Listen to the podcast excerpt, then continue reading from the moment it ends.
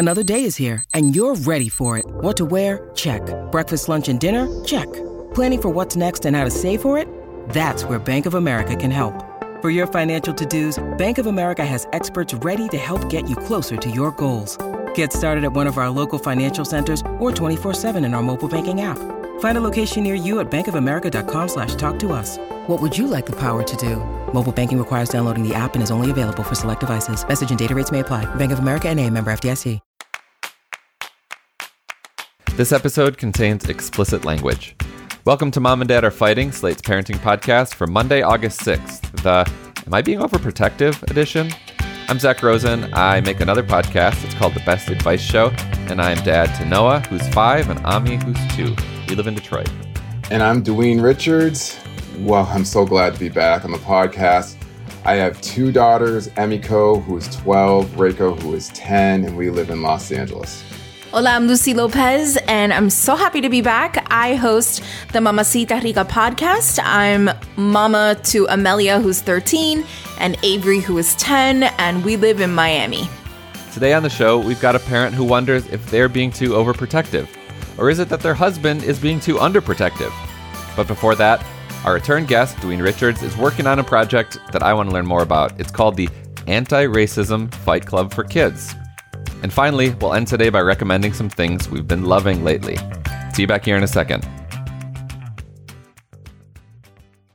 When you need mealtime inspiration, it's worth shopping Kroger, where you'll find over 30,000 mouthwatering choices that excite your inner foodie. And no matter what tasty choice you make, you'll enjoy our everyday low prices, plus extra ways to save, like digital coupons worth over $600 each week. You can also save up to $1 off per gallon at the pump with fuel points. More savings and more inspiring flavors make shopping Kroger worth it every time. Kroger, fresh for everyone. Fuel restrictions apply.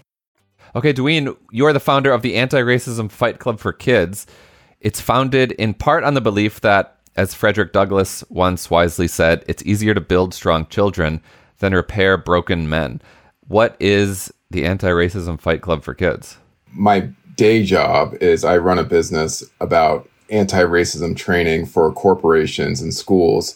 Mm. I've worked with a lot of big, big companies, but I realized that the secret sauce in this is that kids really need help in terms of learning about racism. And we all know what's going on in Florida right now with the governor and what his plans are as far as teaching middle schoolers that slavery was beneficial to some black people.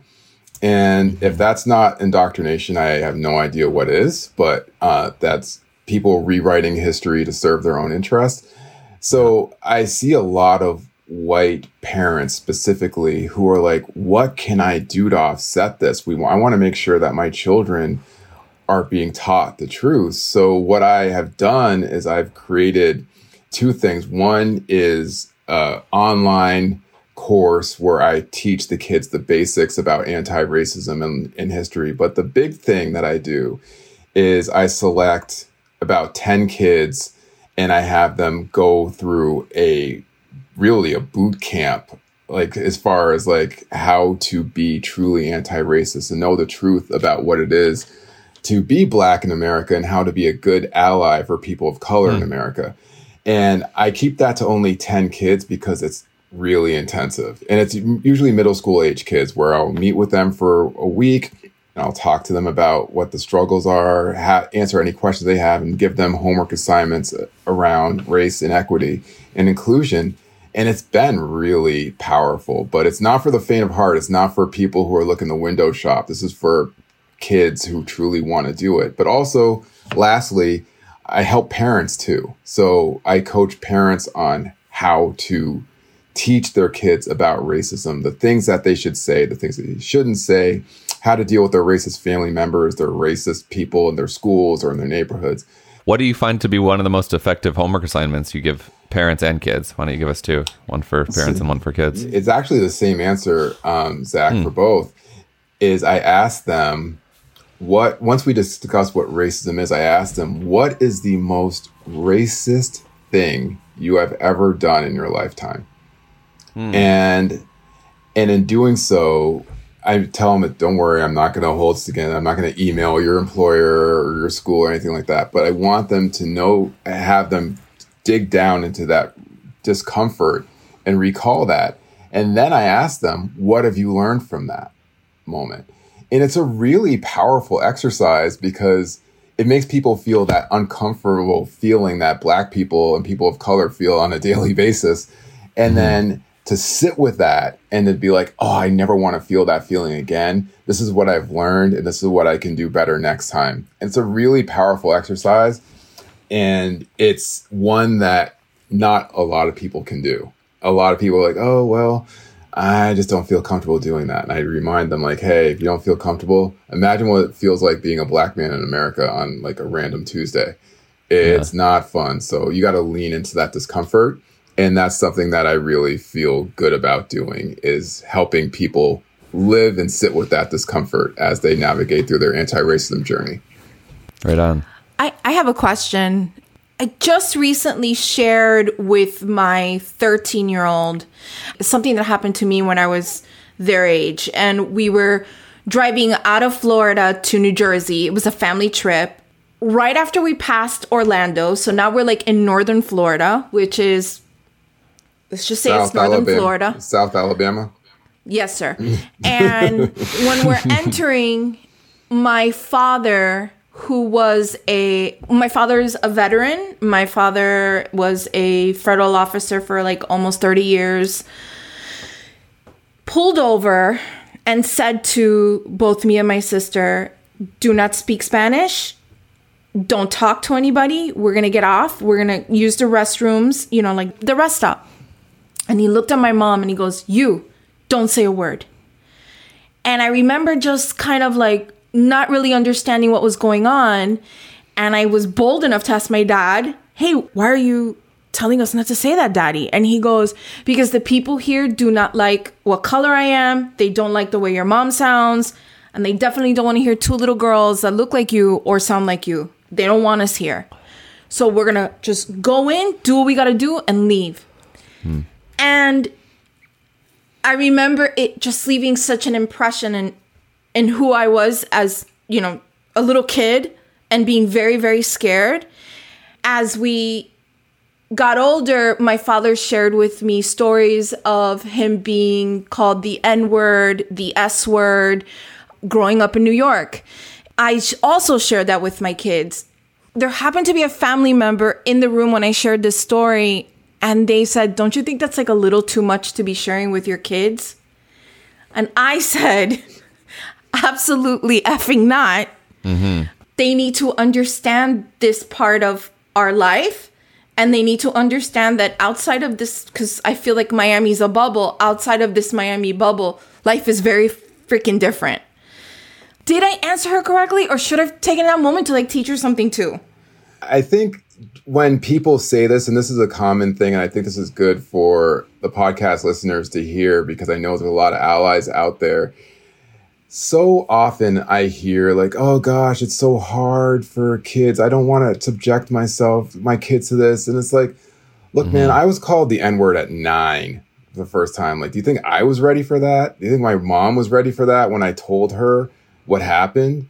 And none of us are ready for that. So mm-hmm. it's we have to get to the point where it's like, look, man, this is hard. It's uncomfortable. It's not going to be. It's not going to feel good to hear these things, but it it will help. And also, one quick point to make as well is like the reason why this stuff is happening in Florida. Just so you all know, like if you just want to just move all of the BS away from it, it comes down to this if kids grow up just similar to the quote that Zak said from Frederick Douglass in the beginning, it's like if kids grow up believing that anti-racism is the way to go and that diversity and inclusion should be accepted and, and, and believed in, guess what happens? White supremacy and racism die. That's what happens. But if you benefit from racism and white supremacy, you're going to be uh-huh. like, oh, no, no, no, we're not going to talk about this and they'll make all these banned books. Like the, my books, my children's books have been banned in a bunch of libraries across America, which is crazy. Wow. And yeah, so it's just, it just comes down to that. It's just like if you are against white supremacy, then you will be in favor of kids believing in diversity, equity, and inclusion. And all we're saying to all the listeners, Zak and Lucy, is that we just we don't want revenge. We don't want more than anyone else. We just want equity and equality. That's mm. all we want. We don't want revenge. We just want to be treated equally. I think yeah. it's crazy that you use the word revenge. Like that's insane that somebody would think that entire population wants revenge. Like I don't know, I'm like I come from a a very different background. You know, we all have different backgrounds. My dad is Afro Latino and I re- I just remember like just remember that conversation on that ride to New Jersey like it was yesterday. And uh, this is this, it's like my dad is tough and he's the Bronx and he's New York and he's all that and duh duh and I just remember just seeing this like little like this hey, we can't, you can't, don't talk here, don't say anything, look down. And then later in life, him having the courage to share with me his personal experiences with the Ku Klux Klan, like showing up to a diner that he was eating at, and he was wearing a uniform. A military uniform. A military yeah. uniform. Yeah. And they showed up. They showed up in trucks and and my dad just being like blown away by that. Yeah. and him sharing that hurt with me has it, it, i mean changed me forever who i am and who i love and and to kind of like share that story with my kids in front of other adults and those adults not understanding why i was sharing that i'm like what are you guys crazy? These kids need to know the truth. This is real life you know? Yeah yeah, yeah. sorry i get really passionate and like get a little no, emotional because no it's like for that. it's like this is real life. Real life is happening around us, y'all. Wake up. Yeah. Mm-hmm. Yeah. It is. Doyin, if folks want to learn more about joining the uh, anti racism fight club or just getting some more resources, what's the best place for them to go?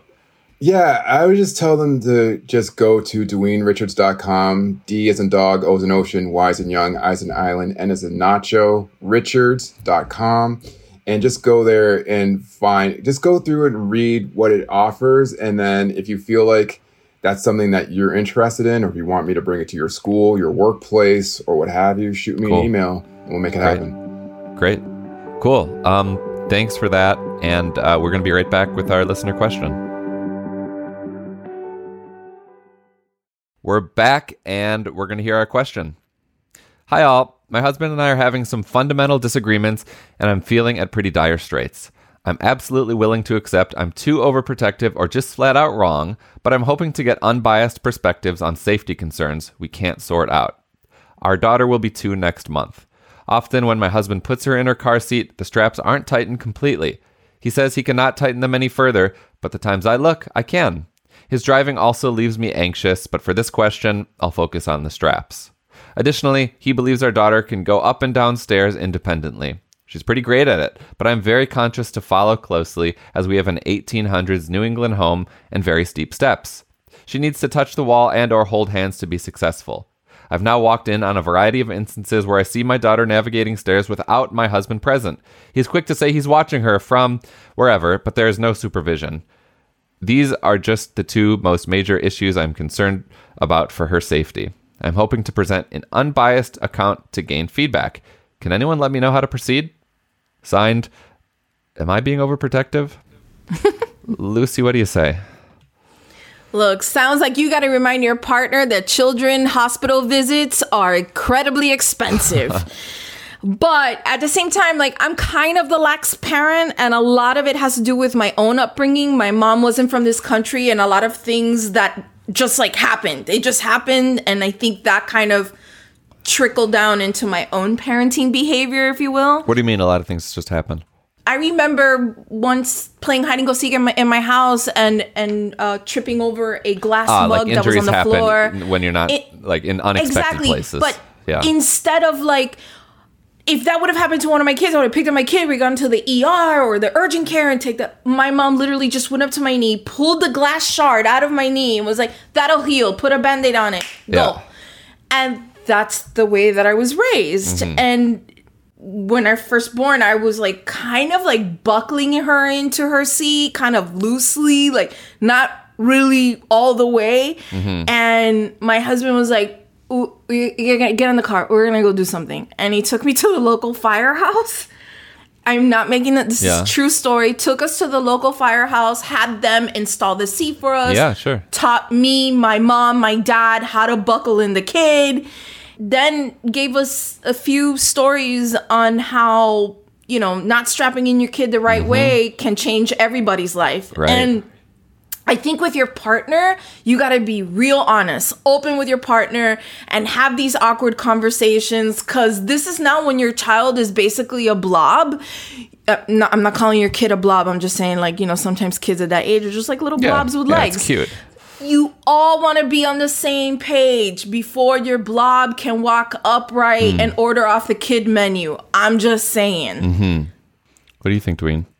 Uh, okay, I have a little different perspective. I just feel like the world needs to be explored. And I, I just feel like sometimes if we have the lawnmower parent around, just making sure every single obstacle is removed, the kid's gonna grow up and be like, wait, where's mommy and daddy to remove this obstacle for me? Now, to be mm. clear, I'm not saying that you should let your kid go down stairs, stairs and roller skates or or do stuff like that or you know make omelets for themselves at five years old. I'm just saying that you have to realize that that dad, this person's partner, wants what's best for his child too. He's not he does not want to see her get this child get injured or get hurt. Right. It's just parents ha- may have a different way of going about things, but that difference doesn't make it wrong. It just makes it different. So I, I would say for her to just kind of take a deep breath and realize that this man is not incompetent or else she wouldn't have married him. And well, I mean, I do know divorce happens and stuff, but I'm just saying that, like, for the most part, you know, she loved him for a reason, right? Mm-hmm. and decided to have kids with him for a reason. Let, as the kids say nowadays, like, let him cook. Like, let him cook. let him do his thing.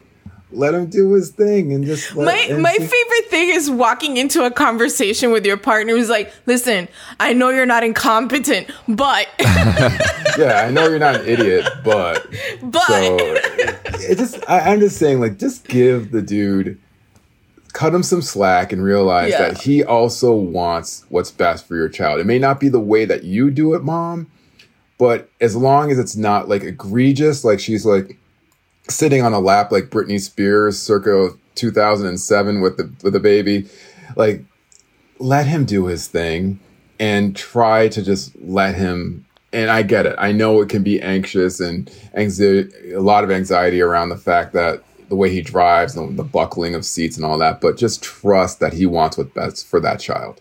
Yeah, I mean, I think you both need to move a little bit, you and your husband. I think he shouldn't be in the other room when your, you know, uh, almost two year old Yeah. is going up the stairs. Maybe just like watching from a bit of a distance. But you, but you don't need to be like, you know, spotting them as if they're climbing a mountain. So I think if you could relax a little bit and if you could tighten up a little bit, that might help. Just, I think it would also help your relationship to know that you're both kind of invested in meeting each other um, in the middle and changing a little bit for one another.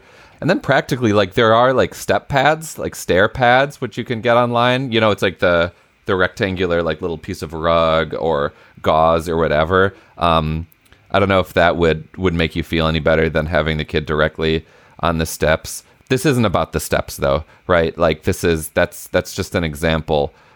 Also, like if his driving is making you anxious, like I agree with Doyin that like your husband uh, probably does have, you know, your kid's best interests at heart. However, like if his driving is making you anxious, like that that should be something that you you should be able to have a conversation with him about.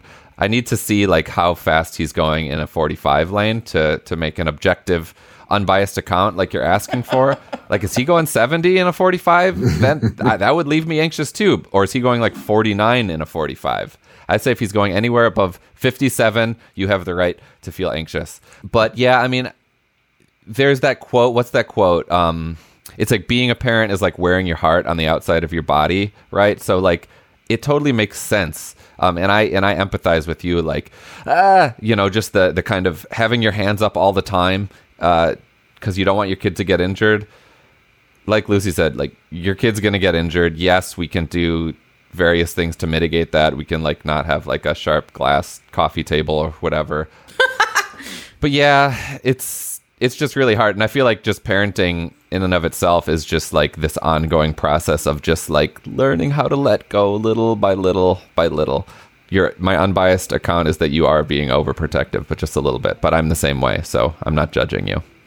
So, am I being overprotective? Thank you so much for writing to us. Really appreciate it. If you have any questions about car safety, we actually had an interview this summer with the baby gear guy. It was full of really good safety tips. We're going to link to that in our show notes. It might put you at ease, overprotective parent. And if you out there listening have some advice to share, you can always share it at momanddad at slate.com or leave us a voicemail at 646 357 9318. We love getting these voicemails from you because we get to hear your voice. 646 357 9318. Lastly, you can submit your question on our Slate Parenting Facebook page, and there you'll get the added bonus of getting really thoughtful feedback from our legion of incredible parents and guardians.